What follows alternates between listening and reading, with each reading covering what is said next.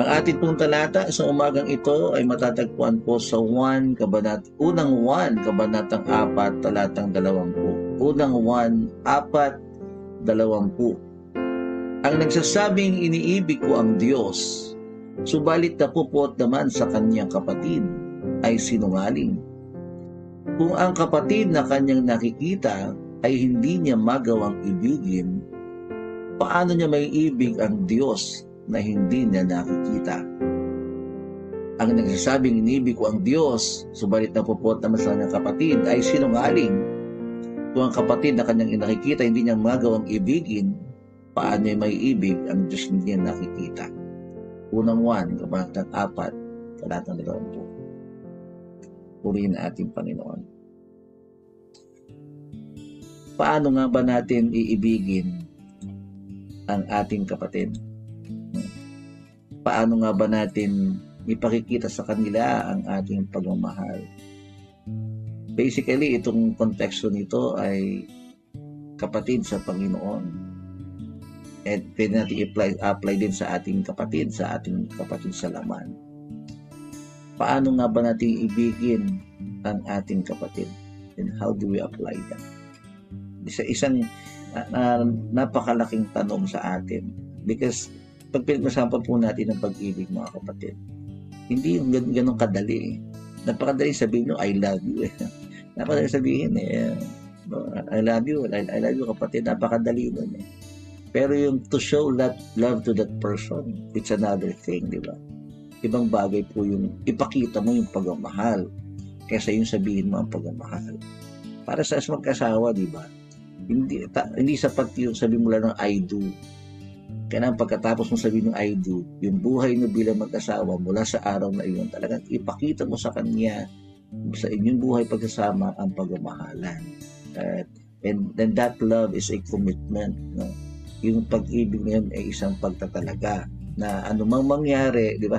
Nasabi na sa atin sa kasaksal, sa hirap o ginhawa, sa kagutuman o kabusugan, sa karamdaman o sa kalusugan, diba? Kamatay ng mga pag-iulay sa atin. And that is love, diba? Ang pag-ibig, hindi dahil naramdaman ko lang. Hindi sa pakiramdam ang pag-ibig. Kasi pag pakiramdam lang yan, your feeling that would be deceiving. Pwedeng mapandaya ang ating nararamdaman. Kaya dapat ang pag-ibig it's more on a commitment. No? Talagang kinalaga mo sarili mo, whatever happens, ikaw ay magmamahal.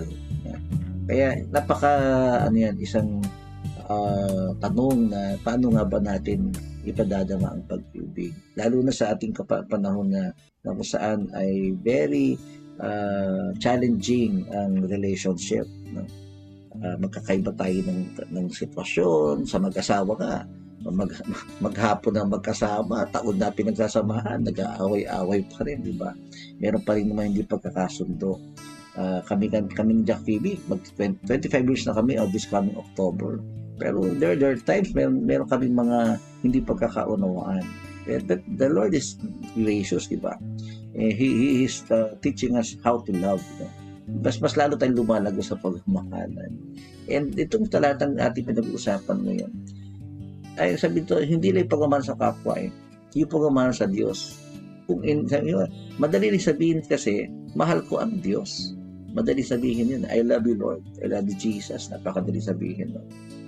And yung pagsasabing mahal ko ang Diyos, sabi niya, ang nagsasabing iniibig ko ang Diyos, no? Subalit napupunta mo sa kanyang kapatid ay sinungaling. Loving God, loving the Lord, ang patunay nito ay pagmamahal sa ating kapatid.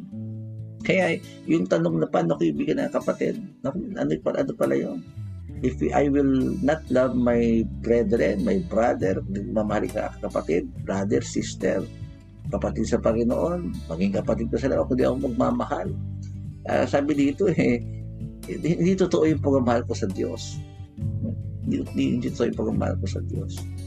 Kaya napakahalagang aralin natin, atin pong sikapin natin na tayo po yung nagmamahal sa ating kapatid.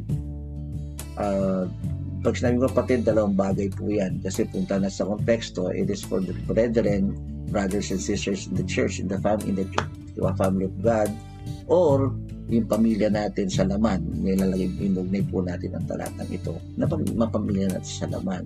Kaya kung meron kang puot sa iyong kapatid, at sinasabi mo, I love you Lord, pwede may puot ka, may galit ka, may plano ka, hindi, meron kang planong masama sa iyong kapatid, then you are a liar.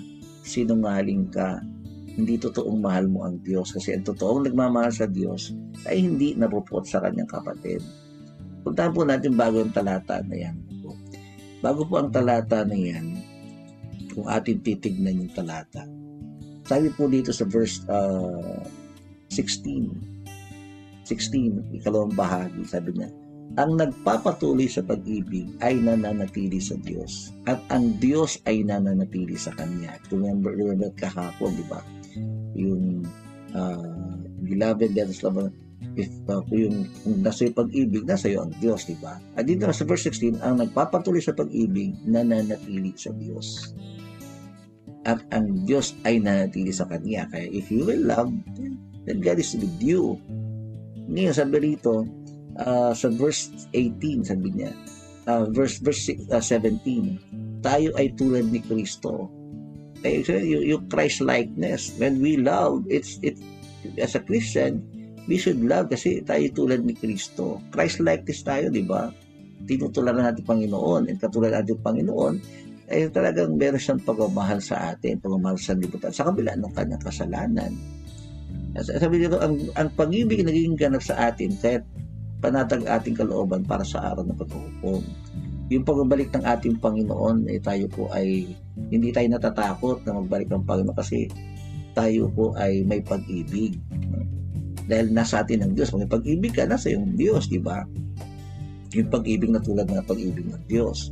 And dahil nasa yung Diyos, panatag ka, dumating man. Anytime dumating ang Panginoon, hindi ka matatakot sa 666, hindi ka matatakot sa mga scare news panahon na to. Dahil siya, natatakot sa vaccine. Kasi sabi rin, vaccine daw, ganito, ganyan. Dami takot. Natatakot sa pandemya.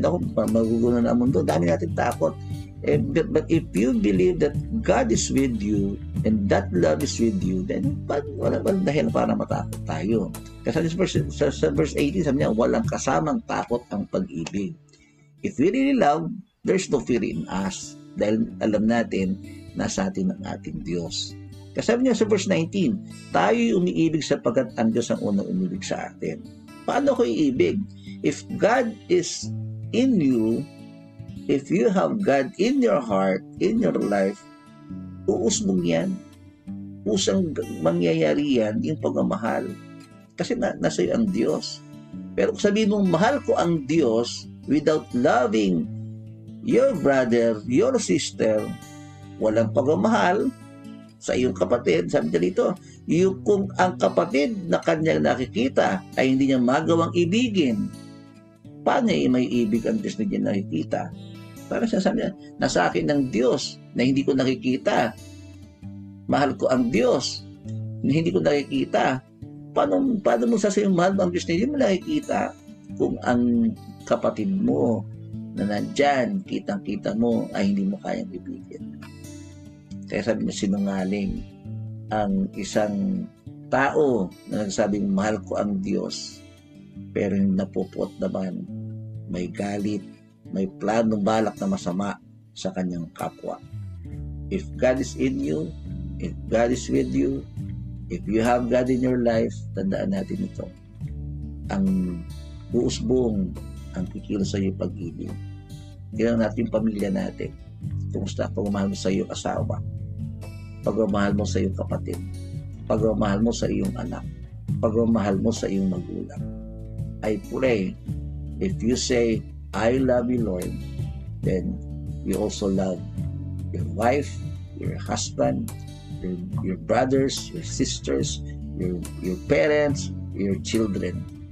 At saka pati na sa iglesia, kung mahal mo ang Diyos, kahit iba-iba kayo sa loob ng kapilya, mamahalin mo ang kapatid ang sinasamahan mo. Kapatid, sabihin natin, I love you, Lord. I love you, Lord. And when you say, I love you, Lord, kapatid, ipamuhay natin yan. Alisin ng Diyos ang lahat ng puot, galit sa iyong puso. Manalangin tayo. Lord, salamat po sa umaga nito. Purihin po kayo, dakilain po kayo. At patuloy na kinikilala, Panginoon, na kayo aming Panginoon na gumagawa sa iyong buhay. Na kung meron kami, Panginoon, na nagawang hindi nakalulugod sa iyo.